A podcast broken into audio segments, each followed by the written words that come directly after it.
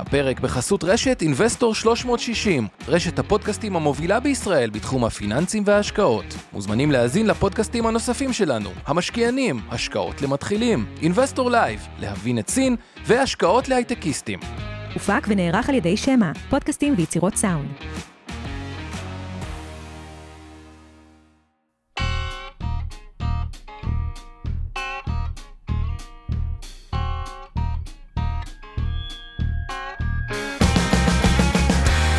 המשקיענים אבנר סטפאק ועומר רבינוביץ' בשיחה חופשית על התחומים החמים ביותר בעולם ההשקעות.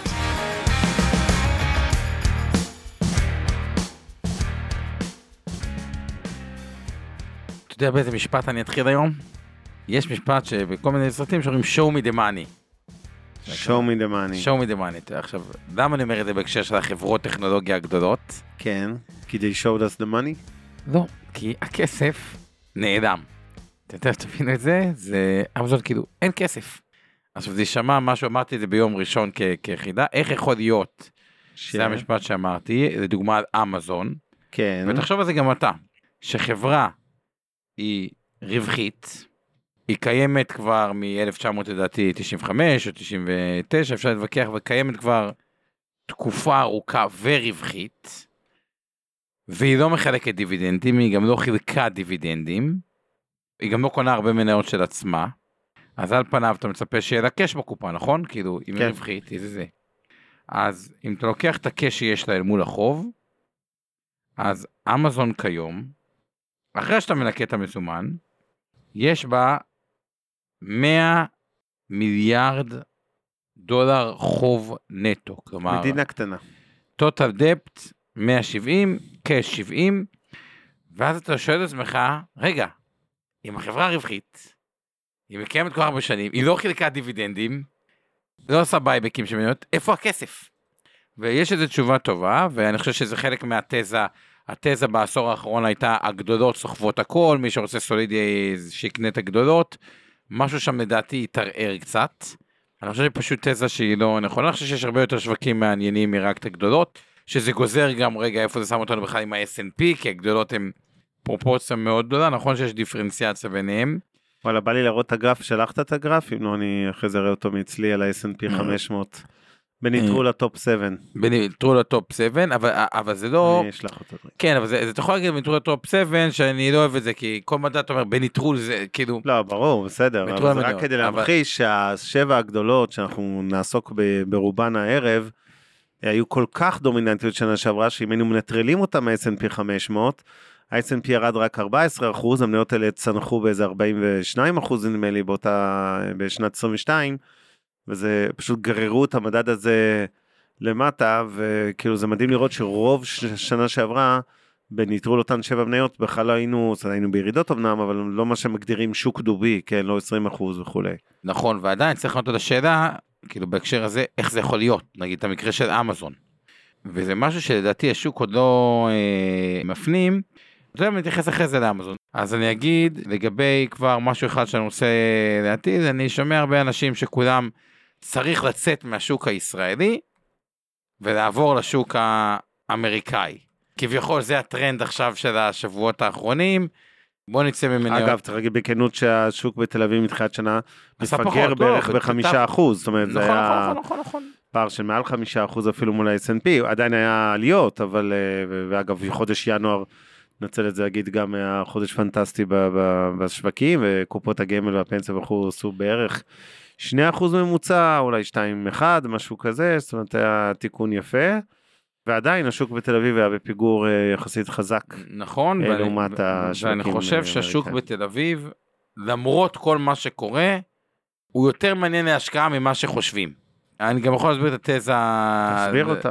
למה? זה כאילו יישמע קצת אה, קונטרריאן למה שקורה היום, כי הרוב כאילו הרבה יותר קל, גם בוועדת השקעות של גוף מוסדי היום, hmm, איפה נגדיל, בישראל או בחו"ל, זה כאילו כמעט מתבקש להגיד בחו"ל. ברור. השאלה היא איפה בחו"ל? איפה תגדיל את ההשקעות? לא, אתה יושב בוועדת השקעות במוסדי. אתה רוצה להגדיל טורקיה, רוסיה, הונגריה, פולין, אתה לא רוצה להשקיע עכשיו באיזה אמריקה או אסיה. כן, הבנתי את ה... את הרמז, את אה, העקיצה, כן. אה, את הרמז, אבל זה כאילו... מדינות שיש להן קורלציה גבוהה עם ישראל של מחר. כן, כן. של אה, מחר שבוע הבא, כביכול, וזה גם יש משהו רגשי של הרבה חבר'ה שיושב על אני מציג כספים לחו"ל, זה כאילו מין מחאה אישית, כאילו יותר מאשר... אני חייב להגיד לך אה, ברצינות רגע, תעזבו את הציניות שנייה.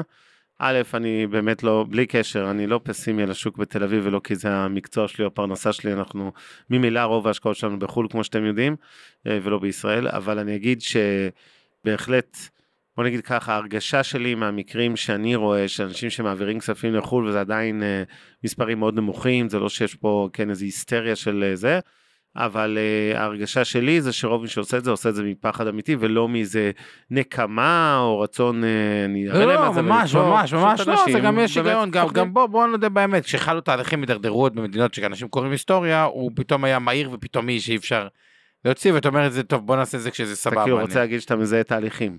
לא, אני אומר, במקומות אחרים, כן. שזה קרה, אני חושב שישראל רחוקה מאוד משם, וש... רחוקה לדעתי איזה ארבעה ימים, כן, אני מסכים. אז מהבחינה הזאת, אבל- כל מה שאני אומר זה בסופו של דבר, אני חושב שמה שקובע בטווח הארוך זה איכות חברות ותמחור חברות, ושאני לוקח פה הרבה מאוד מהמנהלים הישראלים, או בכלל, נקרא לזה את ה-DNA הישראלי בחברות, אני חושב שיש פה שכבת ניהול טובה שיודעים לנהל חברות טוב, וחלק מהחברות האלה נמצאות היום בתמחור שהוא טוב, ושהרעשים יורדים, לא משנה מה הרעש, תמיד יש רעש על משהו, אה, בסופו של דבר בדרך כלל זה מציף ערך. ונשאלת השאלה, האם אתה מעדיף לקנות עסק במכפיל טוב עם רעש, או עסק במכפיל גבוה, קח את אפל לדוגמה, אם אנחנו מדברים על הביג טק, כן, הכל שם אחלה, אבל אתה עדיין קונה את זה במכפיל, 27 לשנת 23. כן, נגיד, במכפיל כן, גבוה. נכון. אם אתה מסתכל על אמזון זה בכלל מכפילים מאוד מאוד גבוהים. ונשאלת השאלה אם אתה מעדיף מכפיל איבידה, 6 או 5, כאילו, עם החוסר ודאות ככל שהוא לא יהיה, או לשם מכפיל איבידה 20, כאילו, או מכפיל אני תזרים. מעדיף את השש התל אביבי, לא שזה אה, הממוצע, אה, אבל אז כן, לא שזה אני הממוצע, אני אבל יש-. אני חושב שמבחינת קבלת החלטה, למה? כי החלק הזה שמעלים, ובוא נעבור עכשיו עם זה לפינת המכפילים ונשים אותם בכולם תוך כדי, כן. מה מעלים, אוקיי? כשאתה במכפיל נמוך, קודם כל בדרך כלל אתה נפגש עם כסף הרבה יותר מהר, כי הדיבידנד הוא הרבה יותר מהותי. עד שתראה דיבידנד מחברה כמו אמזון, ייקח הרבה יותר מאשר נניח, אה, לא יודע מה, בית אשכול ישראלי, התראו, אוקיי, ילין לפידות, לא משנה, הוא מייצר תזרים, הוא חילק דיבידנד, נכון, אתה נפגש עם כסף נכון. יותר מהר מאשר, וזה מכפיל יותר, חברת הייטק לא תעשה. נמוך בחברת אה, הייטק. אז אחד, אתה נפגש עם כסף יותר מהר. היכולת לעשות בסוף buyback של מניות, שחברה זולה כן. ומייצרת תזרים, תמיד יש היכולת לעשות את מה שמטא, וזה דווקא דוגמה טובה, נכון. לחברה שכאילו הספידו אותה, אוקיי? בדוחות, ספוילר קצר, ראו שעסק הליבה מתפקד, אני לא מדבר על הכנסות, אני מדבר על השימוש בנתונים. כן, כן. ב daily user, ב monthly user של אינסטגרם, פייסבוק, וואטסאפ, וזה פשוט בעלייה, כאילו, זה לא ירד. ובכזה מצב, אם, אם עסק הליבה טוב, אז זה לא בהכרח מצדיק מכפיל נמוך שזה היה מכפיל 10, אבל כשזה מכפיל 10, וחברה במכפיל 10 מייצרת 10% בשנה cash flow, היכולת שלהם לעשות buyback, היא מייצרת המון המון cash, וגם היה המון המון cash בקופה, היא מאוד חזקה, וכשהם הודיעו אנחנו רוכשים מניות של עצמנו בסכום עצום, לדעתי זה היה 30 או 40 מיליארד אה, דולר, אז החברה טסה בתוך כמה חודשים משיעור 80 ופחות מ-90, 88, לכיוון ה-190, שזה 110 אחוז על הכסף בשלושה חודשים, כשזה מתהפך, אז זה מתהפך מאוד מאוד חזק, יש יותר קרבה לכסף בדיבידנדים, יותר קרבה לכסף בבייבקים, וכשאתה יקר, ה buyback תמיד יהיה פחות מהותי, כי התזרים יחסית לשווי כן. החברה הוא פחות מהותי, וכו' וכו' וכו' וכו'. מכפילים קצת? יאללה. אוקיי, אז אנחנו רואים פה את פינת המכפילים, ובואו נראה על מה אנחנו מדברים במכפילים. נסתכל אפילו על המכפיל לא הנוכחי, שהנסדק הוא 25, אלא העתידי, שהוא גם קרוב ל-25. בנסדק S&P 18, נשווה אותם שנייה לתל אביב. תל אביב 35 במכפיל 9, תל אביב 90 במכפיל 9.7, והיתר במכפיל 8.3, שזה פשוט חצי. כאילו תמחור חברות בממוצע בארץ הוא חצי, אפילו במקרים מסוימים פחות מחצי, מארצות הברית. עלויות המימון בארץ הן יותר זולות מארצות הברית, כי תשואת אג"ח ארצות הברית ל-10 שנים היא 3.62. תשואת אג"ח לישראל אמנם עלתה קצת, אוקיי? כן, אבל היא עדיין 3.26. נכון. היא יותר זולה מארצות הברית. עכשיו, בגלל שהאג"ח של החברות הוא ספרד על האג"ח הממשלתי, תאורטית עלויות המימון של חברות ישראליות יותר זולות. כלומר, גם המכפיל יותר זול, כן. וגם המימון כן. אה, טוב, יותר זה לא זה. פער גדול. כן. וגם האלטרנטיבה, כן, אבל זה כאילו לא פער גדול, אבל, אבל זה עדיין פער לטובת ישראל. ברור. זה, זה. אז זה פעם שנייה.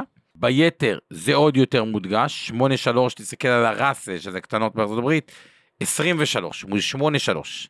כן. זה כאילו שליש מחיר, וביתר, תמיד כמו ביתר ישראל, יש גם כל מיני מניות לא קשורות, הפסדיות ודברים כאלה, אם ניקח את הממוצע של החברות הרווחיות, אני חושב שזה אפילו יהיה פחות מ-8-3 אה, מהבחינה הזאת. עכשיו, עוד דבר שמשפיע לרעה על כל המכפילים, והוא ישפיע לטובה באופן כללי על כל החברות, בסוף מסתכלים על מכפיל רווח. עכשיו, אין מה לעשות, לחלק מהחברות, כמעט לכל החברות בעולם, יש תיק ניירות ערך. עכשיו, תיק ניירות ערך, הוא לא משפיע על הרווח התפעולי, אבל הוא גרם אבל הפסדים ב-22. הוא גרם להפסדים ב-22. עכשיו, יש חברות שהתיקים יותר אגרסיביים, יש חברות שהתיקים הם פחות אגרסיביים, אבל זה פגיעה ברווח. עכשיו, אם מתחילת השנה כבר השוק עלה, ובוא נניח שהוא לא יעלה עוד כלום, רק העלייה הזאתי, אז השנה במקום גורם שיוצר הפסד, זה גורם שיוצר רווח, נכון. שזה כביכול אמור לשפר את... ה- כן, למרות שאני חייב להעיר, אני חושב שאנליסטים כן יודעים בסוף אה, לנטרל את ההשפעה לטוב ולרע. נכון, אבל במכפיל, אבל כשאתה בודק כן. מכפילים ובכלל אצבע, אז אתה טיפה, אז זה נראה, זה נראה יותר טוב, נכון, אבל שאתה, שאתה במכפילים זה פחות טוב, אז יש כאן חברות עם מזומן גם בכלל, המזומן שם עושה יותר בפקדונות, אבל ישראל נראית זולה, ומי עוד נראית מאוד זולה? יחסית להודו, אוקיי, במזרח, שמכפיל 21 על העתידי, וביחד עם ישראל אתה יכול לשים מבחינת המכפילים חברות כמו גרמניה, בריטניה וצרפת שגם הם במכפילים יותר גבוהים. עכשיו הסתכלתי שנייה על הנתונים של ישראל, ותשווה רגע את ישראל לצרפת או לגרמניה ולבריטניה.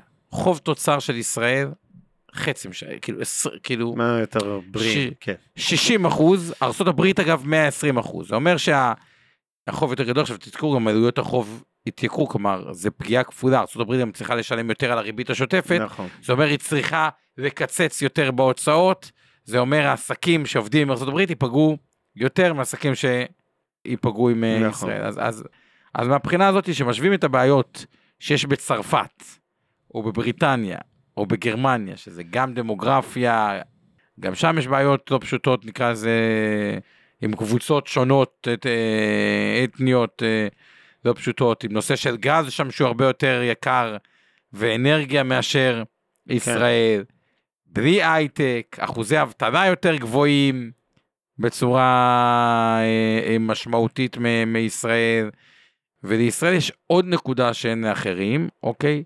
נכון שהאינפלציה פה נמוכה, אבל הסל צריכה של ישראל הוא יקר.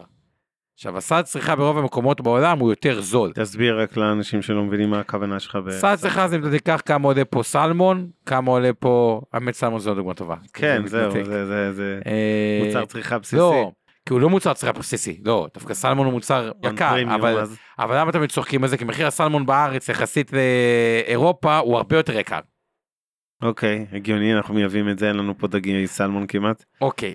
מחיר של, מה זה סל צריכה? כמה עולה עגבניה? כמה עולה דברים כאלה? בישראל יותר יקר. כן. מלון, אוקיי. לא משנה מה.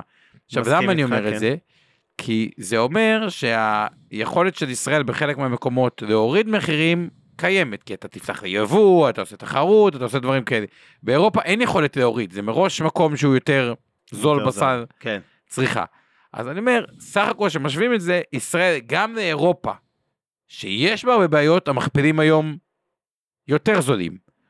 עוד דבר שיש בישראל, רק שאני אומר, ושוב, אני לא בא להגן, כי כל מי שיש עם לקוחות מכל צדדי המפה, ועוד דבר אחרון של ישראל, ועם זה נסיים במכפילים, יש פה עושר של שתי דורות, שהיו שני. שני דורות שהיו מאוד מאוד חסכניים, יחסית עם מעט הוצאות, ונוצר פשוט כסף שכאילו עובר, אה, כלומר מדינה מאוד ממונפת גם ברמת המדינה, גם ברמת האזרח.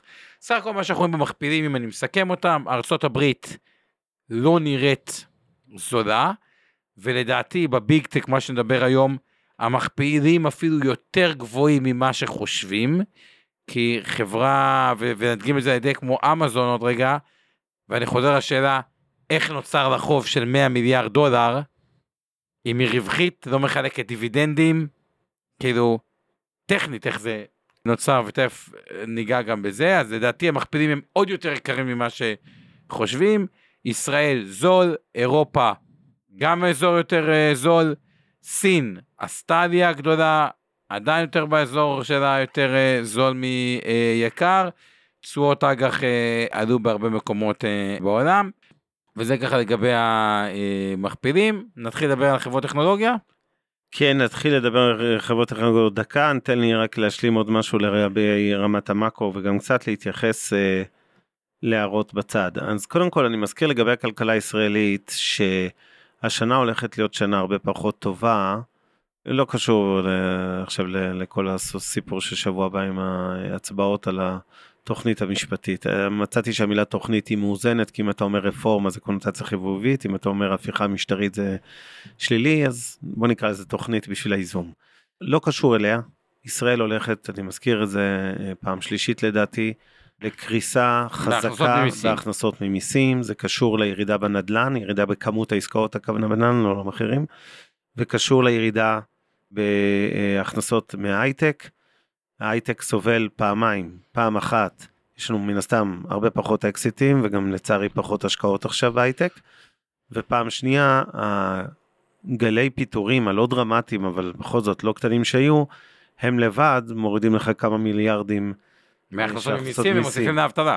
ומוסיפים לאבטלה ולצד ההוצאות למעשה וזה קצבאות יקרות כמובן וכולי ולכן צריך להביא בחשבון שגם ככה אנחנו בשנה של היפוך מגמה אחרי שבשנה שעברה היינו מהכלכלות המצטיינות השנה כנראה נהיה מהכלכלות החלשות וזה באמת לא קשור לזהות ממשלה כזו או אחרת אלא באמת נתון כמעט כבר אה, מנוי וגמור נקרא לזה אם לא יקרה איזשהו נס השנה הזאת תהיה הרבה פחות טובה מקודמתה. יחד עם זאת עדיין אנחנו במצב טוב שלא תבינו לא נכון הכלכלה הישראלית עדיין חזקה. דירוג האשראי שמדברים עליו הרבה בכותרות בשבועיים האחרונים ירד לא ירד אז בוא נגיד ככה. היום ישראל מקופחת בדירוג האשראי הגלובלי. מה זה מקובל? היא- אחת המדינות הכי יציבות. נכון, זאת היום- אומרת, הדירוג האשראי שלנו AA מינוס הוא, הוא נמוך ממה שאנחנו באמת אמורים להיות. הסיבה שקונסים אותנו אגב זה לא התוכנית המשפטית אלא כרגע אה, גיאופוליטיקה ה- ישראלית. בדיוק, הסיכון של איראן וכולי. ולכן אני גם לא כל כך מהר רואה הורדת דירוג, אפילו אם סוכנויות הדירוג יתייחסו לנושא הזה של התוכנית המשפטית, זה עדיין לא תהיה עילה לדעתי להורדת דירוג, בטח לא בטווח הקצר של החצי שנה שנה הקרובה, יכול להיות שבלי קשר בגלל הידרדרות הכלכלה תהיה סיבה לעשות את זה. אבל כרגע הסיכון האמיתי למשק בהקשר הזה הוא לא הורדת דירוג.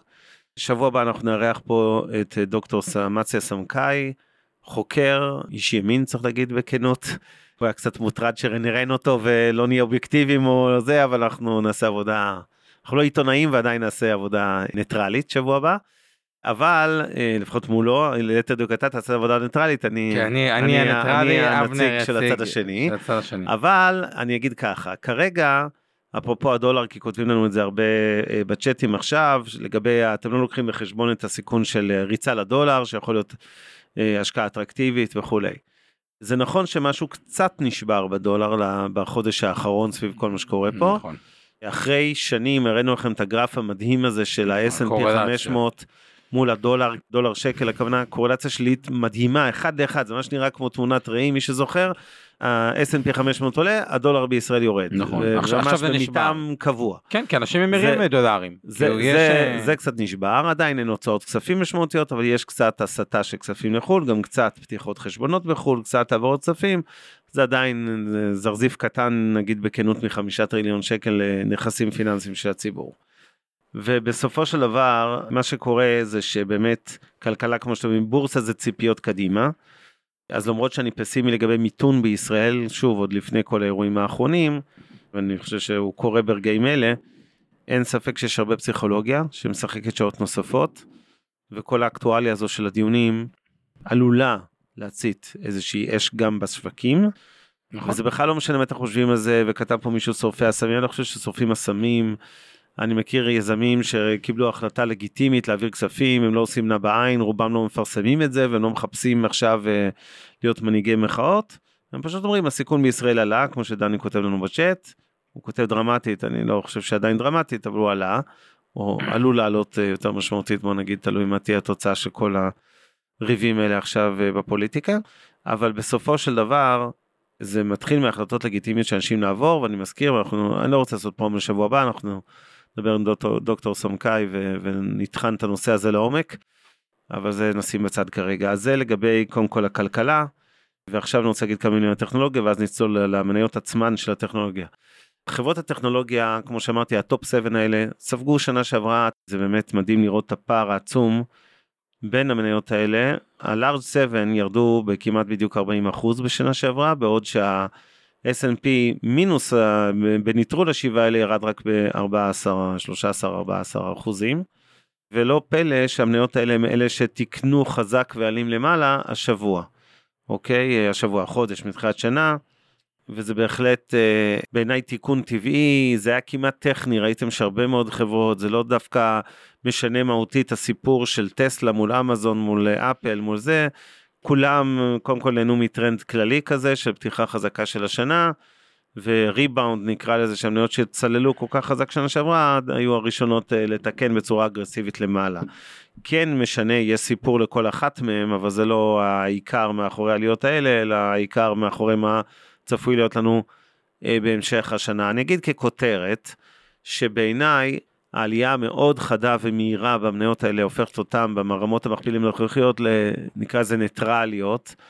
זה לא שאפשר בתיק להתעלם מהן, בתיק השקעות, אבל הם בטח לא אטרקציה גדולה אה, כמו שהם היו, לפחות חלקן, ותכף נדון אחת אחת, אבל בגדול הם לא אטרקציה גדולה, כי לקנות את אפל במכפיל 27 על עתידי, על שנת 23, זה בסדר, אוקיי? וזה גם חברה שכבר לא צופים לצמיחה משמעותית כרגע בשנתיים שלוש הקרובות. המנכ"ל עצמו גם דיבר על זה, אז בסופו של דבר זה לא איזה, כן, אה, תשואה בוננזה, כשמסתכלים על זה במושגי, אה, כן, 4% 100 חלקי 27 זה, אה, וגם נניח צמיחה מסוימת, כי בכל זאת טווח ארוך גם אפל תצמח, זה, זה לא נותן איזה בשורות, כן, לעשות תשואה של 6-7% נניח לשנה, על בכל זאת מניה, גם אם תגידו לי שאפל היא רמת סיכון יותר נמוכה מטסלה או מחברות קטנות יותר בטכנולוגיה, זה ברור, זה לא איזה גליק עצום. אז ככלל, אני אומר, הכותרת שלי זה neutral המניות האלה. טקטית אולי אפילו קצת אה, underweight מה שנקרא, משקל חסר בגלל העלייה המאוד מהירה שלהם. זה בכותרת, כבר נצלול, אפרופו כל הידיעות על פיטורים, שאנשים לא, לא תמיד מבינים לגבי פיטורים. שוק ההון אוהב פיטורים, לא נעים להגיד את כן, זה. כן, פיטורים זה התייעלות, זה הגדלת רווח. זום הודיע זה- נגיד היום שהיא מפטרת, בום, המניה טסה. כן, אתם רואים בדרך כלל שהתגובות וגם- לפיטורים, זה באמת עלייה במניות. ותשימו לב, אפל שפיטרה, כמעט, עוד לא פיטרה, סליחה. הגרף שאנחנו רואים פה, למי שצופה בנו ולא מאזין, מראה בעצם את גיוסי כוח האדם של החברות אה, פייסבוק, גוגל, מייקרוסופט ואפל, הרביעייה הזאת, מ-2018 עד סוף 22. בארבע שנים האלה ראינו שאפל גייסה הכי פחות עובדים, באופן יחסי נדבר באחוזים כמובן. אה, מייקרוסופט שנייה אחריה, גוגל צמחה, הכפיל את עצמה, פייסבוק אה. פי שתיים וחצי בכמות העובדים בארבע שנים, ובדיוק באותו סדר, כך גם סדר הפיטורים בחודשיים מה האלה, או שנקרא, חודש the ממה ש... faster you grow, the כן, faster you let אומרים go. ליפו, אה, last in first out, אז מי שבקיצור גייס הכי הרבה גם מפטר הכי הרבה, והכל בסדר, זה לא אה, זה. לא נעים כמובן, אבל מבחינת המניות זה בסך הכל חלק מההסבר לעלייה החדה, היה העניין הזה שגם ירידה בהוצאות. אז אני חושב שבסופו של דבר, החברות עד רמה מסוימת יכולות להצעים את הירידה בקצב הצמיחה על ידי פיצוי מצד ההוצאות והמרווח הגולמי. אם אולי התחלנו באפל אז בואו אני מציע שנמשיך אוקיי, עליה ניתן- ואז ככה ניתן נעבור לגברת אחת אחת. הגדולה את הכבוד שלה. כן בדיוק אז, אז אני אגיד כמה דברים על אפל.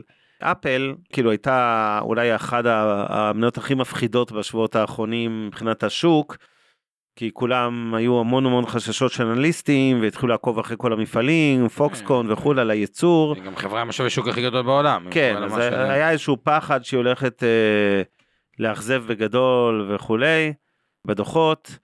והיו, היה- התחיל להיות איזה קונצנזוס מחתרתי כזה שמספרים של אפל לא יהיו טובים. והיא אכן לא העלתה ווליום מבחינת כמות ה, כן, והמכירות, אבל היא כן פיצתה על זה בשינוי תמהיל מה שנקרא, זאת אומרת יותר מוצרי פרימיום שנמכרו באפל על חשבון מכשירים בסיסיים. במוצרי הפרימיום שיעור הרווח הגולמי יותר גדול, אז בעצם מה שקרה ראינו עלייה ברווח הגולמי למרות שההכנסות אה, היו, לא, הגידול בוא- בהכנסות היה צנוע אה, הרבה אה, יותר. אז בואו נסביר לכם מה שאבנר אמר גם במספרים. האייפון מהווה 52% מהכנסות אפל, הסרוויסים מה- מהווים רק 20%. עכשיו, ה-20% זה נשמע לא הרבה, אבל זה 78 מיליארד דולר, שתבינו את הגדלים. ואז יש עוד 10% זה המק, 7.4% זה האייפד, ועוד ה-wearables וה-home accessories זה עוד 10.5 אחוזים. אממה, השולי רווח של האייפון לעומת הסרוויסיס זה מאוד שונה. הסרוויסיס, השולי רווח הם מאוד מאוד גבוהים, לדעתי אזור ה-70-75 אחוז, סתם תחשבו על זה, אפיליאציה באפליקציה, זה לא יודע להם כלום, כאילו שמישהו עושה דרכה משהו, והחלק הזה של הסרוויסיס הוא יחסית בעלייה, כלומר, שולי הרווח שלהם משתפרים, וזה למה למרות שההכנסה לא גדלה, והיה עלייה בהוצאות כאילו עובדים וכו', עדיין הרווח נשאר אה, אה, טוב, כי בסגמנט הזה יש גידול. אבנר, אתה רוצה להמשיך? כן, צריך להגיד שאחד החסרונות של אפל זה כמובן התלות בשוק הסיני, ושם זה שוק שצריך לזכור, היה סגור עד לאחרונה עם הקורונה וכולי, וזה גם מסביר כמובן את בעיית הצמיחה של אפל בשנה החולפת, שאולי עכשיו אה, הבעיה הזו לפחות אה, נפתרת. אבל שוב, בסוף אני לא יכול להתעלם מהמכפיל, כשאני רואה מניה במכפיל 27 על העתיד, על שנת 23, שכבר צפויה להתנקות קצת מכל בעיות נקודות ששמרה, זה לא אטרקציה מי יודע מה, כך שבוא נגיד זה לא, לא נראה לי איזה גליק עצום שם. כן, גם עוד דבר שאני רוצה להזכיר לגבי אפל, סתם בצד של כאילו למה, מה קצת מטריד שם, לא בדיוק מטריד, אה, יש מה שנקרא היכולת של חברות לעשות buyback של מניות, כלומר לקנות מניות של עצמם. עכשיו, אפל במרץ 2020 הייתה עם 90 מיליארד בקופה, וקצת יותר חוב, אבל קצת, נגיד 100 מיליארד חוב. היום הקופה הידלדלה ל-50 מיליארד, כלומר, הרבה מה cash ירד חלק בגלל buyback, ועלות החוב נשארה אותו דבר. כלומר, כן יש החוב של 50 מיליארד, זה עדיין זניח, אה, החברה מרוויחה 100 מיליארד שקל בשנה, אבל עלויות הריבית עולות, ובאופן כללי, פחות אה, אה, יכולת ה buyback העתידית שלה, בהינתן אה, זה שקופת המזומן או, או ה cash ירדה, היא, היא, היא, היא קצת פחותה. אה, והיא גם במחיר יותר גבוה שזה לא בהכרח עושה היגיון. כלומר, יש בה פחות upside. נעבור לחברה הבאה או עוד איזה אנקדוטה לגבי אפל? קודם כל שואלים אותנו פה לגבי השקעה ברכב אה, אלקטרוני של אפל, איך אתה רואה את זה? תראו, אפל בסוף עושה עסק, הרווח של אפל זה האייפון, שזה 52 אחוז, ההכנסות זה הרבה, והסרוויסס, שזה מאוד רווחי, זה נגזרת של האייפון, כמה שמוכרים יותר מזה. יכול להיות שזה יהיה כמו סגמנט שכל המק, שזה המון שנים, זה 10 אחוז, כן. אז זה, אז יכול להיות שיהיה עוד שורה, כמו שיש מק, אייפד, wearables, זה, זה אה, מכוניות, אבל אני לא רואה את זה כאילו לא דרמטי. לא דרמטי, וגם אם כן זה משהו מאוד מאוד ארוך, ואז יהיה שווה התייחסות, אבל לא, לא בטווח הנראה לעין. כן, יואב אה, מעיר לגבי המכפיל של אפל, שהוא בכל זאת סקטור טכנולוגיה, זה לא סקטור שמרני, ולכן זה לא מכפיל כזה גבוה. אבל צריך להגיד בכנות, הגורילה הזאת שקוראים לה אפל, זה כבר לא חברה ב mid market של ה tech, שאתה אומר היא תצמח ב-20, 30, 40 אחוז לשנה בהכנסות ובר... או ברווח.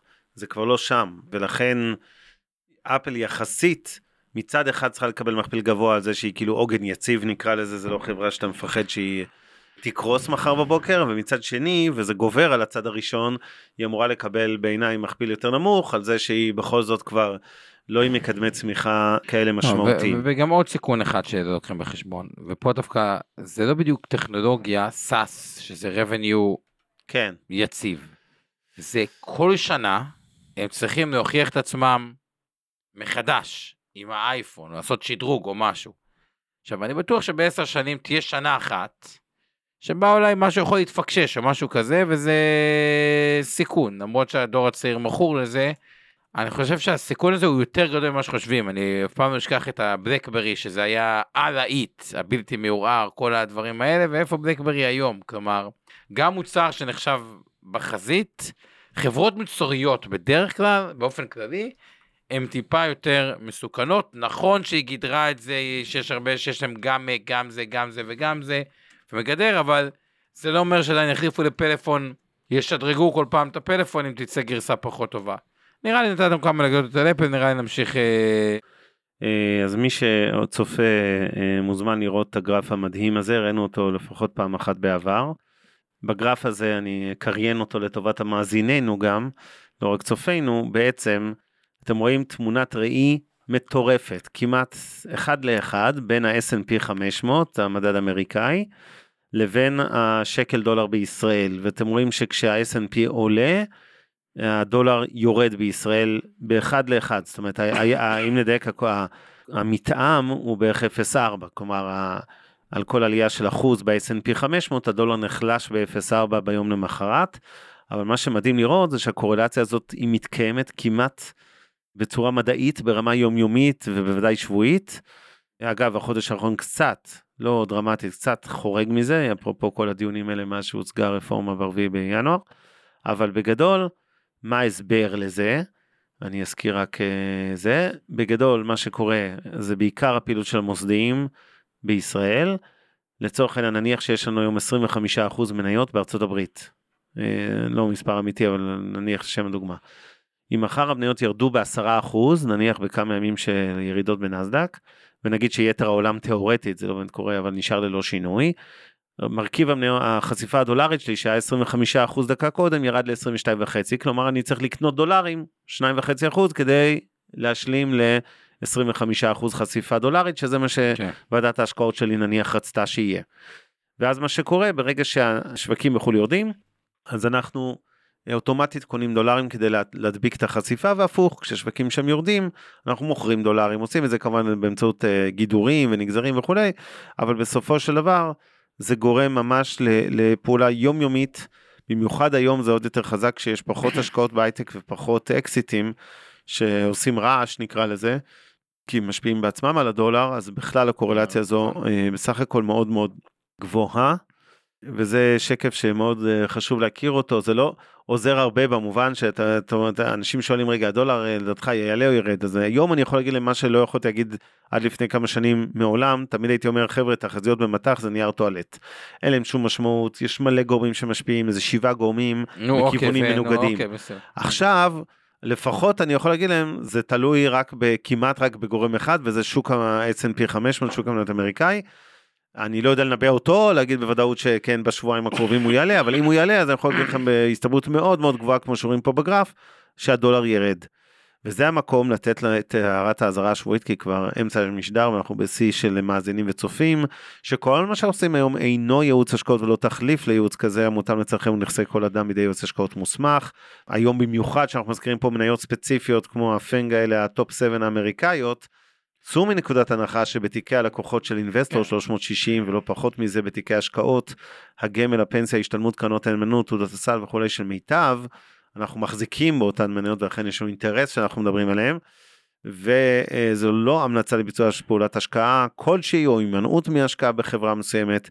ועכשיו בואו נעבור רגע לפני כן. מייקרוסופט כי שאלו כמה איזה שתיים וחצי שאלות על הגרף. לגבי שאלה פילוסופית כללית של האם, האם ישראלי צריך לעשות גידור מטבע, אני מדבר על משק בית, לא עכשיו על גופים מוסדיים. האם, האם אנשים שיש להם עכשיו סתם 40% לדוגמה השקעות בנסדק או ב-S&P, 40% מהתיק נקרא לזה, חשופים עכשיו לדולר. אני בגדול חושב שרוב האנשים, בוא נגיד ככה, חשיפה ישירה למטח אין צורך, יש לכם את זה במילא בעקיפין דרך מניות כן. בכל מקום שאתם משקיעים בו. והחשיפה העקיפה הזאת, אם היא מוגזמת, ו-40% נשמע לי קצת מוגזם, אבל לא אסון, נגיד 25% אני חי יותר בשלום, במיוחד אם יש עוד מטבעות קצת חוץ משקל ודולר, לפעמים יש קצת אירו או דברים אחרים.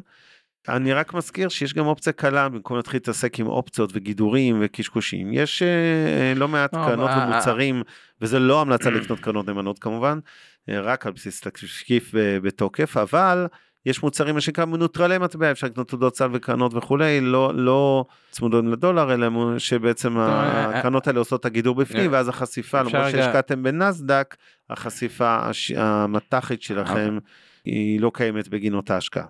מסכים, למרות שבנכסים שעושים זה הרבה יותר זול, סליחה רונן, מעלויות לגידור שאתה צודק. אבנר, יש לנו פה עוד. שש חברות אה. להמשיך, אנחנו צריכים לעבור לחברות ולא למטח, כי... מסכים איתך, דבר. אוקיי, יפה. עכשיו, למה להמשיך במייקרוסופט אחרי אפל? כי צריך לעשות כבוד לפי הגודל, סתם שתבינו עד כמה אפל גדולה, היום אמזון וגוגל ביחד שוות את אפל, שתבינו מה הגודל של, אה, של אפל. אבל מייקרוסופט היא השנייה, קרוב לשתי טריליון דולר.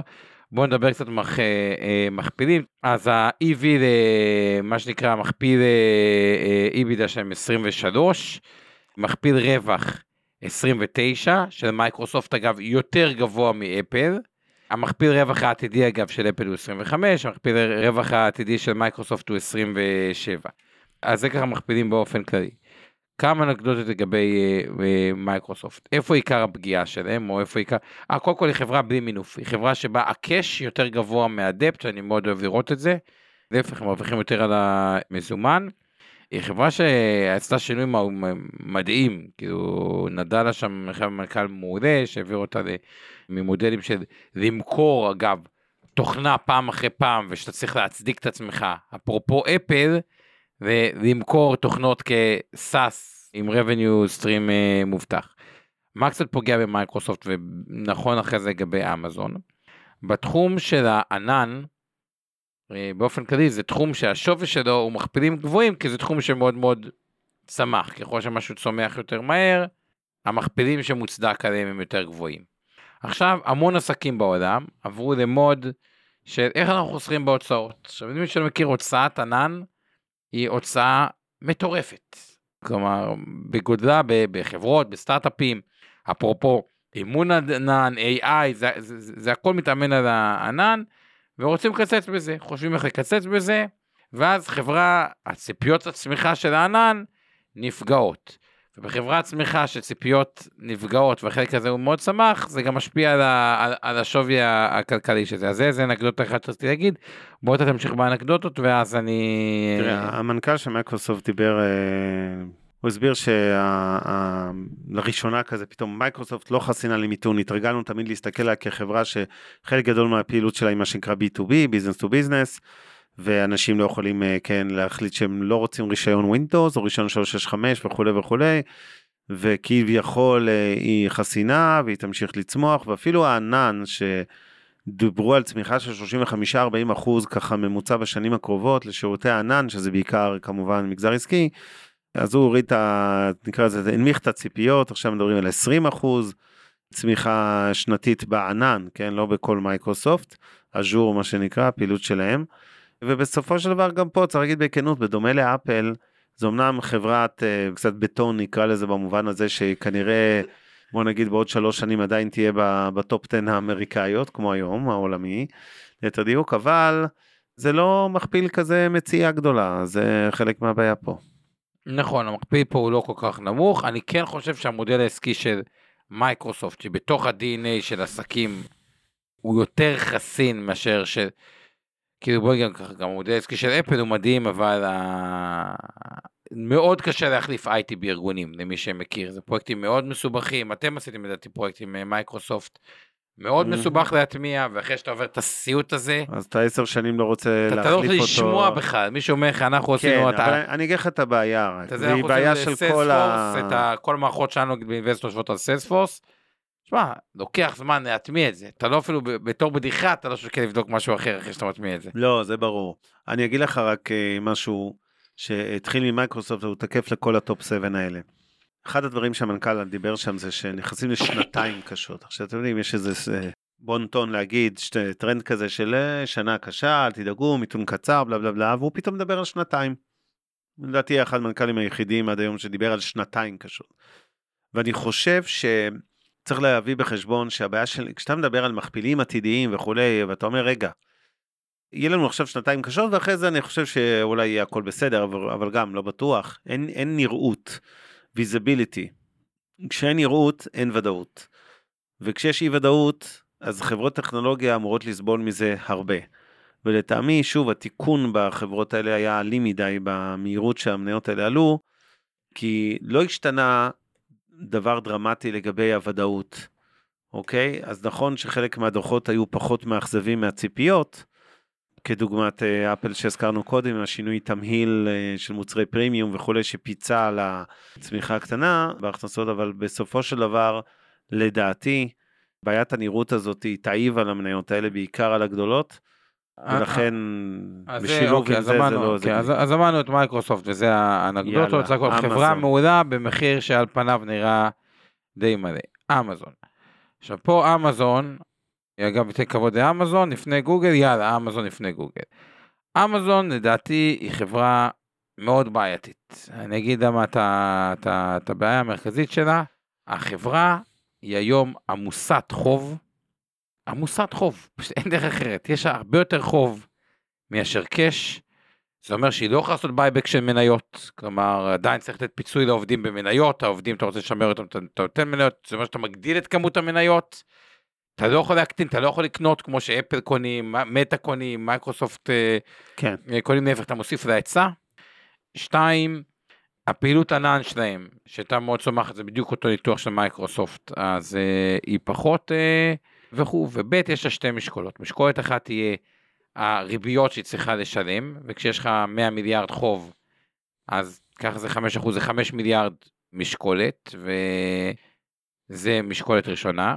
המשקולת השנייה, אמזון אה, רשמה בספרים, ופה אני חושב שגם דורון צור התייחס לזה באחת הכתבות בדה מרקר למי שקרא, היא חברה שהיא משקיעה המון כביכול השקעות עתידיות. עכשיו למה אני רגע מדגיש את המילה כביכול? זה נקרא capital expenditure. כי, ואני אתן לכם אחרי זה דוגמאות מחברות ישראליות שעושות את זה. כי capital expenditure זה דבר שהוא נורא טריקי. אפשר לחשוב עליו כהוצאה, וואלה אני מוציא כסף על משהו, לא משנה, על תוכנה הדברים, ואפשר לחשוב עליו כהשקעה. כי כאילו זה טווח ארוך תוכנה, זה תשמש אותי עכשיו עשר שנים, זה לא לעכשיו, או רכישת לקוח, אתה יכול לרשום את הרכישה שלו פרוס על יותר זמן, פרוס על פחות זמן. עכשיו, ה-capital expenditure באמזון, כלומר הפעילויות שהן לא נרשמות כהוצאה, כי הם כביכול סוג של משהו שבונים אותו לעתיד. יש לך דרך יותר טובה להסביר capital expenditure? כן, זה, זה, זה פשוט השקעה, אתה קונה עכשיו אה, חומרה, אתה בונה בניין משרדים מחדש בבעלותך וכולי, כל ההשקעות האלה לא נרשמות כהוצאה בשוטף, למרות שתזרימית שילמנו להם נכון. הפוקר, זה מסביר את הפער לפעמים בין הרווח לתזרים וכולי, נכון. וכל עניין החוב. ובסופו של דבר, כשאתה משקיע בקאפקס, זה אמור לשרת תשתית לצמיחה עתידית, אבל בטווח של השנה שנתיים הקרובות זה בעיקר יהיה זול יותר- מזומנים. זה זול מזומן, לא, ואחרי זה זה יתבטא בפחת יותר גבוה, כי בסוף נכון. אתה צריך קאפק, להפחית כן, אה. כן צריך. להפחית אותו אה, חשבונאית. עכשיו נכון. שתבינו, אם היום הפחת של אמזון, וזה המספרים שאני לוקח לכם מתוך הדוחות, הוא 41 מיליארד דולר, אוקיי, בשנה. אבל הקפיטל אקספנדיצ'ר שלהם עלה ל-63 מיליארד דולר, רק שתבינו, ב-2020 הוא היה 40 מיליארד דולר, ועכשיו הוא עלה ל-63 מיליארד דולר בשנה. מה זה אומר שיש השקעות שהן כל כך עצומות? אני יודע שבהמשך יהיה פחת הרבה יותר גבוה מאשר היום. זה אומר שיש שם משקולת אחת ריבית, מהמם. משקולת שנייה פחת, שהיא לא הוצאה תזרימית, כי התזרים כבר הוציאו אותו, בגלל זה יש לה חוב, אבל זה עוד משקולת. כן. בזה, וזה שתי משקולות. ואז, כשההכנסה גם לא צומחת כמו שמצפים, אז מתחיל סיפור, זה כמו הסיפור על וויקס, רגע, אם החברה לא מרוויחה, כ- כאילו, אם חברה לא מרוויחה הרבה כסף, והיא גם לא צומחת, אז כאילו, איפה הסיפור פה, למה אה, להשקיע? והיא מתחילה את זה ממכפילים מאוד אה, גבוהים. אז נכון שבשנה האחרונה, אם מסתכלים, היא ירדה 37 אחוז, אבל בחמש שנים, אם מסתכלים על העשור האחרון, היא עדיין עלתה פלוס 650 אחוז. כלומר, יש מאיפה לרדת, לדעתי, היא השקעה שהיא בסיכון יותר גבוה ממה שיש בחוב, יש בה מרג'ינים נמוכים. אני טיפה חלוק עליך, אני אגיד למה. רמת סיכון של אמזון יותר נמוכה לטעמי, ממה שאתה מייחס לה. קודם כל, אמזון היא הרבה יותר חברת retail, כן? מרכיב ה e-commerce, ה-B2C מה שנקרא, הרבה יותר דרמטי שם למשל בהשוואה למייקרוסופט. מייקרוסופט הרבה יותר תלויה במגזר עסקי, שהוא כרגע הנפגע העיקרי של המיתון הזה. נכון שתהיה גם ירידה באי-קומרס, כן, אבל זה ברור אם אה, ככל שנכנסים למיתון, אבל באופן יחסי, אני חושב שאמזון תיפגע פחות, ויש לה עוד יתרון אחד, הש...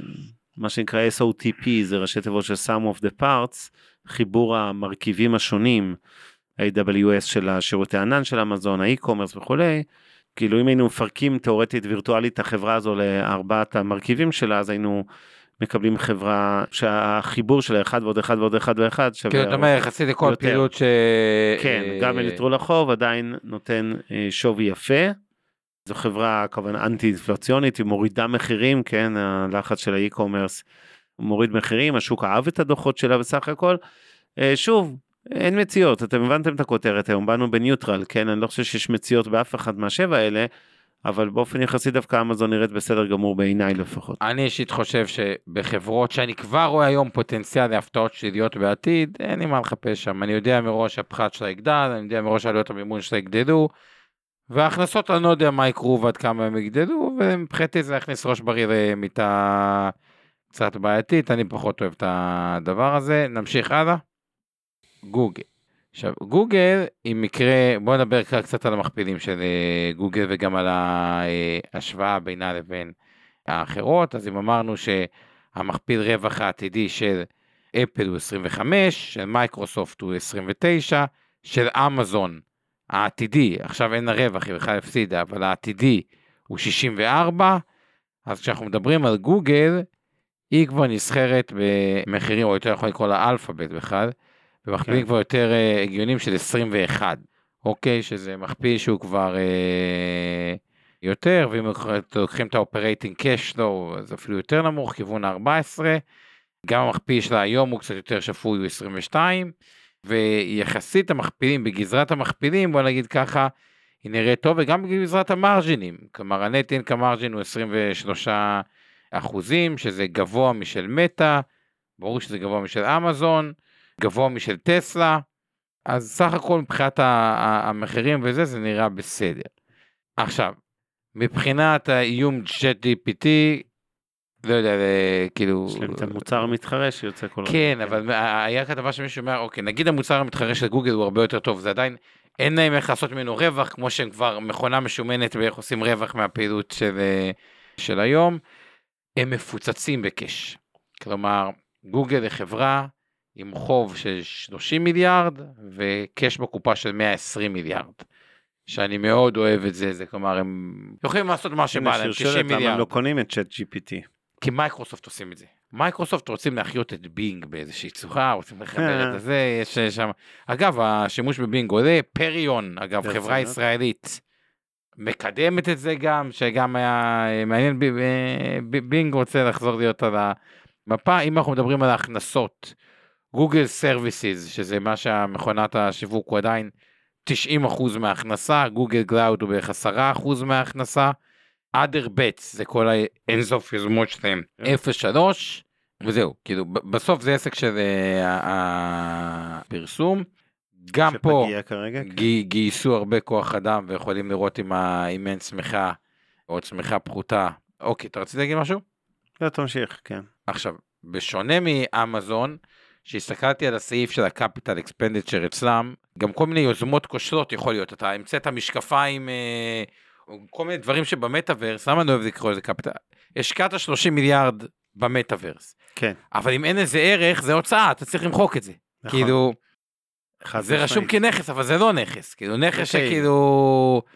שלא שווה. אז כשאני מסתכל על ה-depreciation של uh, הפחת של uh, הנוכחי של uh, גוגל בערך 15 מיליארד, ואני מסתכל על ה-capital expenditure, כמה הוא אז 31 מיליארד, זה יותר גבוה, אבל כאילו יש פה פער של 15 מיליארד, אבל יחסית ל-91 מיליארד או למה שמכניסים זה לא עד כדי כך נוראי, כמו במבחן הזה המצב הוא הרבה יותר טוב מאשר באמזון, אבל גם פה יהיה טיפה יותר, אמור להיות טיפה יותר פחת עתידי.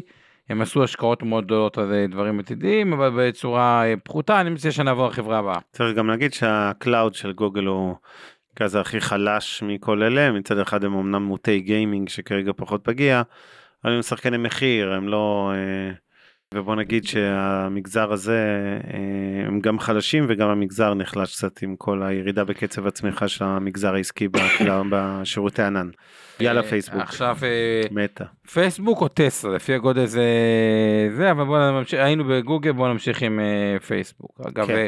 פייסבוק וגוגל שם, מי שעובד שם, אז יהיו פיטורים, אין מה לעשות. אגב, זה גם כוח המציאות, סומכים פחות, מוצדק לעשות פיטורים באיזשהו מקום, לא נעים להגיד את זה.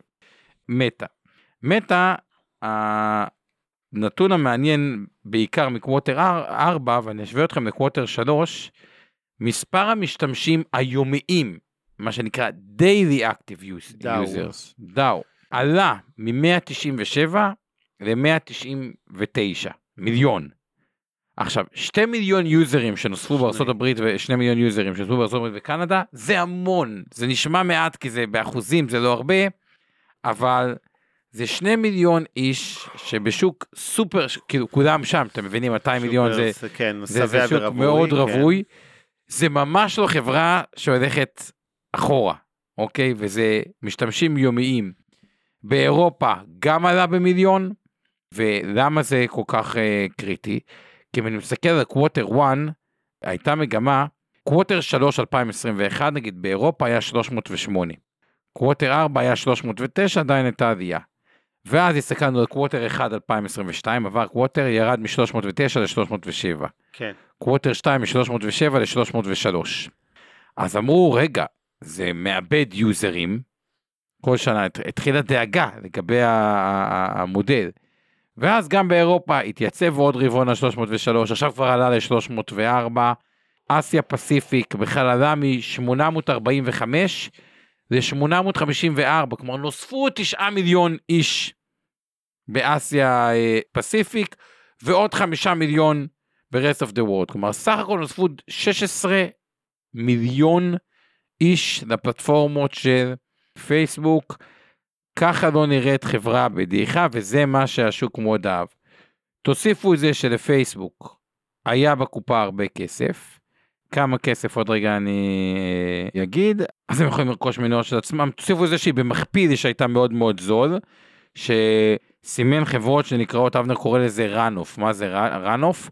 זה חברות שהעסק מתחיל לדעוך ואתה כאילו קונה את הקשלו העתידי בדיוק. אל תוך ה- הדעיכה, ואז אתה אומר אוקיי, מכפיל 10 לעסק שהולך וגוסס, אז זה סביר, כן. אבל לעסק צומח, אז גם מכפיל 20 הוא סביר, כי כאילו, ואז זה ממש כן. אה, עשה 100% על, ה, על הכסף, ולכל הדבר הזה, פייסבוק, בגלל שהיא כן הייתה יצרנית מזומנים בעבר, היא הגיעה למצב שיש לה cash בקופה של 40 מיליארד דולר מול חוב של 27 מיליארד, אז יש הרבה כסף לעשות buyback של מניות, שגם זה שאתה קונה 10% מהחברה במניות, אז זה מטיס את המניה, וסך הכל חלק גדול מהעלייה כבר אה, אה, נעשתה. נוסיף לזה את וואטסאפ for business, שלדעתי זה יהלום לא מלוטש כן, אני מסכים איתך. שאת הדברים האלה. טיק טוק שהאמריקאים לא מתים עליו כי זה... אה, כן, שיר, אה, אה, תהיי ערה, את זה מלגלגת קצת על פייסבוק שרק הורים זה- שלך שם והגיל אה, הולך ועולה, יש שם יוזרים, טיק טוק מתחיל אה, להירגע שם, כן, זה גם כבר מתחיל להיות, אה, Reels תופס קצת. כן, בדיוק, אה, אה, ועוד דבר, כל החזון השאפתני של מטא, הוא גם הוריד קצת הרגל מהבנק, אה, מהגז, מרק צוקרברג, ואמר אני אשקיע על זה פחות, שגם את זה השוק לא אהב. כלומר, השוק מאוד עבר את השינוי, במקום להשקיע במטאוורס, נקנה קצת יותר מניות של החברה. עוד הערות לגבי פייסבוק? כן, זו חברה שיש לה מנועי צמיחה גם בדרום מזרח אסיה, נכון שהיא נכשלה עם האונקלוס, יחסית נכשלה, וכל נושא, בוא נגיד ככה, המטאוורס שבינתיים לא מספיק מתרומם, כי גם התעשייה קצת אה, לא נטשה אותו, אבל בוא נגיד, אה, השוק לא אוהב את המטאוורס, נגדיר את זה ככה. ואגב, אני לא אתפלא אם בסוף, אם, אם פייסבוק לא תצליח, מטא לא תצליח, אה, לפרוץ את הנושא הזה דרמטית. אה, אתה יודע, צוקרברג עד היום פיטר אנשים, יכול להיות שהוא יפוטר על ידי השווקים. היא עשתה כן בשכל שהיא עברה מהשקעות CapEx גדולות לבאמת בייבקים. 30 מיליארד דולר זה משמעותי, זה בחמישה אחוז נדמה לי מהכמות אה, מניות. בכל אופן, אה, החיסרון העיקרי של פייסבוק זה שהוא מת על זה, כשאין להם, אין להם איזה מוצר חומרה שנעל אותך, זה לא אפל עם המכשירים שלה. נכון. אה, היא תמיד תלויה במישהו אחר. כן, בדיוק, ו- ואז אין את הסניק, המוצר הזה שנותן אותך עם איזה stickiness מאוד גבוה. ומצד שני Reels תופס תאוצה על חשבון טיק טוק שכרגע רגולטורים אה, מאוד לא אוהבים. אה, זהו, אין לי מה להוסיף, יש לנו את נטפליקס וטסלה, what next? טסלה.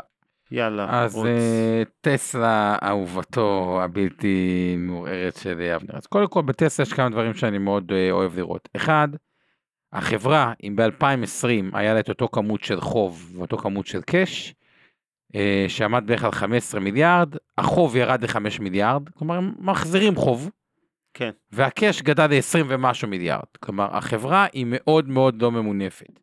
עכשיו, בתעשיית כמו רכב אנשים נוטים לזלזל בזה, אבל אני אגיד לכם למה זה חשוב, כי היכולת לקחת סיכונים, לפתח דברים וכו', שאתה לא ממונף, היא גדולה. רק כדי להבין, אם יש לך 5 מיליארד חוב, ניקח את טויוטה או את ג'נרל מוטורס כדוגמה, ג'נרל מוטורס, יש, ואני לא נכנס למכפילים שהם יותר זולים, אבל ג'נרל מוטורס היא חברה שיש בה 115 מיליארד חוב. לעומת קאש 27 נגיד אה, אזור ה-90 מיליארד חוב. עכשיו היכולת לקחת סיכונים או לפתח דברים חדשים או דברים כאלה שאתה נוסע על גבך 90 מיליארד חוב הוא פחות מחברה עם 5 מיליארד אה, חוב. היכולת להוריד מחירים פתאום שטסלה הורידה קצת מחירים. היה בזה הבנו גם עם אה, מיכאל אמרני נושא של מיסוי להיכנס לתוכנית. אצלנו, כן. אז זה מהבחינה הזאת. סך הכל זה נראה אה, טוב, יש לה שני מקורות הכנסה, automotive 95 וגם את הנושא של storage שזה בחמישה אה, אחוזים. הם חברה יחסית ל big tech עם שולי רווח נמוכים, כלומר שולי הרווח של טסלה בסוף נמוכים טוב, יחסית למייקרוסופט או, או גוגל, או, אם- כי הם טוענים, אל תשוו אותנו במכפילים גם לחברות רכב, כי אנחנו לא חברת רכב. אז או שאתה מכפיל, כאילו, אתה לא יכול להיות מכפיל של תאכל את טכנולוגיה, המקל משני את. המקל משני הצדדים. אז בוא נדבר עליהם כחברת טכנולוגיה כדי להבין. טסלה בסוף השולי רווח שלה הם 15 אחוזים, שסתם בשביל להשוות מייקרוסופט זה כפול מזה, שהיא הכי עם שולי רווח הכי גדולים, אה, מטא עם אה, 20 אחוז. אז זה שולי רווח נמוכים יחסית לאפל, וזה אגב זה גם למה שמשמשים בטוחים, כי גם אם ההכנסה קצת נפגעת באפל, בשולי רווח 25 אחוז אתה עדיין כן, ברור. רווחי. ג'נרל מוטורס, אם אני מסתכל על השולי רווח שלהם, הם ממש לא שמה. זה חברות שהיסטורית היו בחמישה, שישה, אה, לפעמים אה, אה, הפסודיות. אז סך הכל טסלה, הכל נראה אצלה טוב מבחינה עסקית. כן, אני חושב, ראיתי את זה גם במכוניות בארץ, גילי הזה, זה עשה איך לא רע. ג'ילי, גילי, איך קוראים לרכב הסיני הזה? כן. הוא עם נתונים די דומים לטסלה מבחינת אה, אורך, מבחינת זה, ומחיר עדיין עולה עשרות אלפי שקלים מתחת ל- נכון. לטסלה. טסלה עוד לא עברה את מבחן המותג כמו של אפל. זה נכון שהמותג טסלה הוא מאוד חזק, סך הכל יש לה עדת מעריצים לא קטנה בעולם, אבל זה עדיין רחוק מאוד בעיניי מאפל. ואני אגיד שהמהלך האחרון של הורדת מחירים, שגם כמובן סוכר בהרחבה בישראל, כי יש הרבה אנשים שקנו רכב ודקה אחרי זה היה שווה פחות עשרות אלפי שקלים. בהתחלה השוק פחד מזה, אבל לאט לאט הבינו שבעצם זה לא כמו, אתה יודע, יש הרבה כתבות על חברות אופנה ששוחטות מחירים עכשיו, סיילים וזה, מהלחץ ה... כן, של להיתקע עם נעים וכולי, אצל טסלה זה יותר היה, נקרא לזה הכנה למיתון ולא תוצאה שלו, זאת אומרת יותר לבוא ולהגיד אנחנו יכולים להרשות לעצמנו להוריד את המחיר, כי אנחנו מראש עם רווחיות גולמית יותר גבוהה, אמנם נמוכה ביחס לאפלים וגוגלים, אבל יותר גבוהה כן. מחברות הרכב אה, המסורתי, ולכן כביכול אנחנו לספוג את זה ואולי נכון. לפצות על ידי הגדלה של קצב הצמיחה בכמות המכוניות, גם אם הרווח פר מכונית יקטן. וזה אה, הערה לגבי טסלה, הערה האחרונה שלי על טסלה זה סיכון הבעלים. אני מייחס לבעלי חברות משקל משמעותי בשיקולים שלי, אם אני מאמין במניה או לא, ואו אני אדייק את זה, בעשרה אחוז הקיצוניים, המעולים והגרועים, אני מייחס חשיבות. ב-80 אחוז האחרים אתה מסתכל נטו על הכלכלה. אבל כשיושב לך בן אדם שקופץ מ... אה, בין טסלה לטוויטר ולהרפתקאות פוליטיות וזה, לא יודע, פחות. קשה לנתח איברים, לא יודע, זה בן אדם קשה לנתח. כן. כאילו, בן אדם, רבי בן סוף, אבל אולי הערה אחרונה שמסבירה את הכוח של טסלה, פורד, כשהיא מוכרת אוטו, כמה היא מרוויחה על רכב ממוצע? גרוש וחצי. לא מינוס זוכר. 762 דולר. מינוס היא מפסידה כי היא בסדר. מרוויחה הכל רק על הג'יפים שלה, על הפורד, איך זה נקרא? כן. שהאמריקאים אוכלים את זה, כן. כן, וחושבים אחד. יונדאי 927, פולקסווגן 973, טויוטה 1200, זה כבר יותר טוב. כן. המותג הסילי אה, BYD, תמיד, אה, נו, אה, Build your 1550, build your dreams, אוקיי. ג'נרל מוטורס 2100, טסלה כמעט 10,000. כלומר, שתבינו שהרבה פעמים אומרים שולי רווח, זה משהו, אז סך הכל נראה טוב.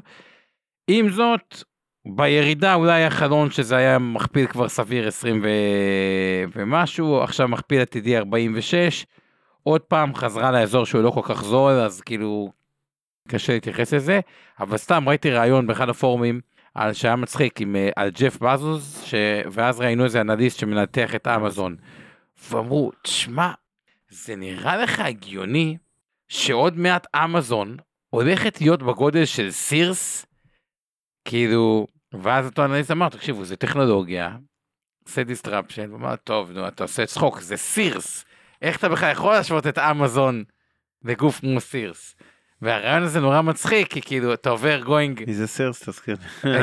אתה סירס נו ה... כן, אני צוחק, אני אומר את זה כן. בציניות. כן. סירס פשטו את הרגל, מאז אמזון את הדברים האלה, אז לפעמים אתם יודעים, דברים כאלה בשוק חדש, וסך הכל שוק המכוניות החשמליות הוא שוק חדש, הוא משהו שהוא יכול להפתיע. אחרון חביב, יש לנו את, כמה אה, משפטי נטפליקס לסיום. לא בוא, בוא נשמור את הנטפליקס, דיסני וזה, כל, כל הסטרימינג. אולי כ... סבבה. כדברים, אתה, רוצה להגיד כמה מילים? אפשר, לא. להגיד כמה מילים על נטפליקס. בואו נשמור אותה. יאללה, כמה הערות אחרונות לגבי אה, דברים ושאלות שעלו בצ'אט. מכפיל 50 כותב לנו אבי, זה מכפיל מטורף. נכון, יקר. יקר, יקר, אני מסכים, אני מסכים. אסנת ושיר מדברות על הנושא של הצ'אט GPT שגוגל הולכת אה, להשיק את הברד. המתחרה. כן, כאילו הסיכון של גוגל זה נכון שכאילו הצ'אט GPT יכול להיתפס כתחליף גוגל. למה אתה צריך גוגל ו- כשאתה יכול לדבר עם הבוט הזה ולשאול שאלות ולקבל תשובות וכולי. לא, אבל לא כל זה אה, שאלות, חלק מהדברים אתה רוצה איפה מסעדות, איפה זה, איפה מלונות, לא. לא, ברור, אה, בוא, זה מהר מאוד אפשר יהיה. והאם אתם חושבים שהצ'אט של גוגל יתפוס אה, יותר או פחות, אני לא יודע. אני חושב שבכל מקרה, כמו הרבה טכנולוגיות חדשות, אני עשיתי על עצמי צ'אט GPT, יצא שאני מרצה לחוג לתקשורת. עכשיו במקרה למדתי תקשורת, זה בקושי מופיע באיזשהו מקום בגוגל, אבל אה, אני רחוק מלהיות מרצה לתקשורת, וכתוב שאני מאוד אוהב להרצות על תקשורת וכולי. אז אה, אתם יודעים, אה, אני אתן מקבילה משנות התשעים, הייתה אז, אה, התפתחה טכנולוגיית ה-OCR מה שנקרא, שזה הטכנולוגיה שידעה לקרוא מסמכים, לסרוק מסמכים ולתרגם אותם מסתם מסמך אפילו בכתב יד, או PDF סרוק כזה, לתרגם אותו לטקסט למסמך וורד.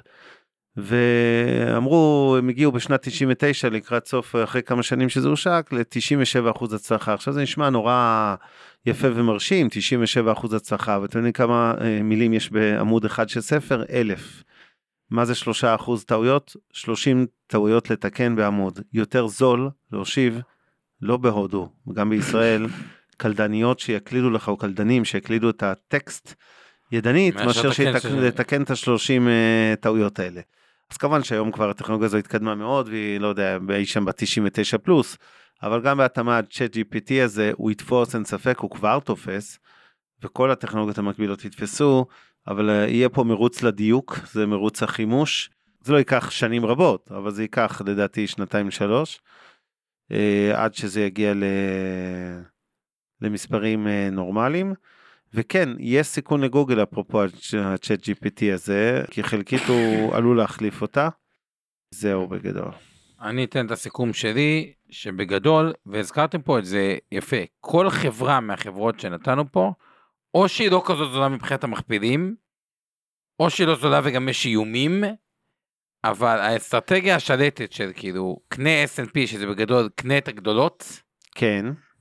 היא אני חושב שיש הזדמנויות יותר טובות מבחינת סיכון סיכוי.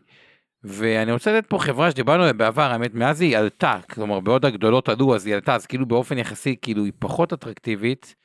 אבל נתייחס רגע לחברה כמו אינטראקטיב, אז היא הייתה מכפיל 13, היום היא קצת עלתה, אז היא מכפיל 15. אינטראקטיב ברוקר הוא ברוקר, שתחשבו זה, זה ברוקר, כמה CapEx הוא דורש בשביל CapEx כאילו עלויות תחזוקה, לא- בשביל שתישארו שם, מעט, גם למיטב טרייד, אוקיי? כן, נכון. אין הרבה עלויות. once מישהו עבר כבר מבנק לברוקר זול, כגון הוא לא כגון. מיטב טרייד, הוא לא חוזר לברוקר היקר, אז ה stickiness הוא, הוא, הוא גדל, הוא צומח. בריבית עולה גם תמיד יש עוד מודל הכנסה מהריביות, כי כן יש פער ריביות בין הלקוח לבין הפלטפורמה, וזה במכפיל 15. וזה מכפיל 15 כשזה בשיא כל הזמנים אחרי שהם ירדו וזה עלה וזה עדיין יותר זול אז אמרתי כאילו בהתייחס. ונשאלת השאלה כל העסקים תראו את אמזון כמה קאפקס זה דורש כמה תחזוקה כמה דברים זה דורש בשביל להיות גדול לעומת חברות. עכשיו הבאתי את זה כדוגמה את. זה יש עוד המון דוגמאות.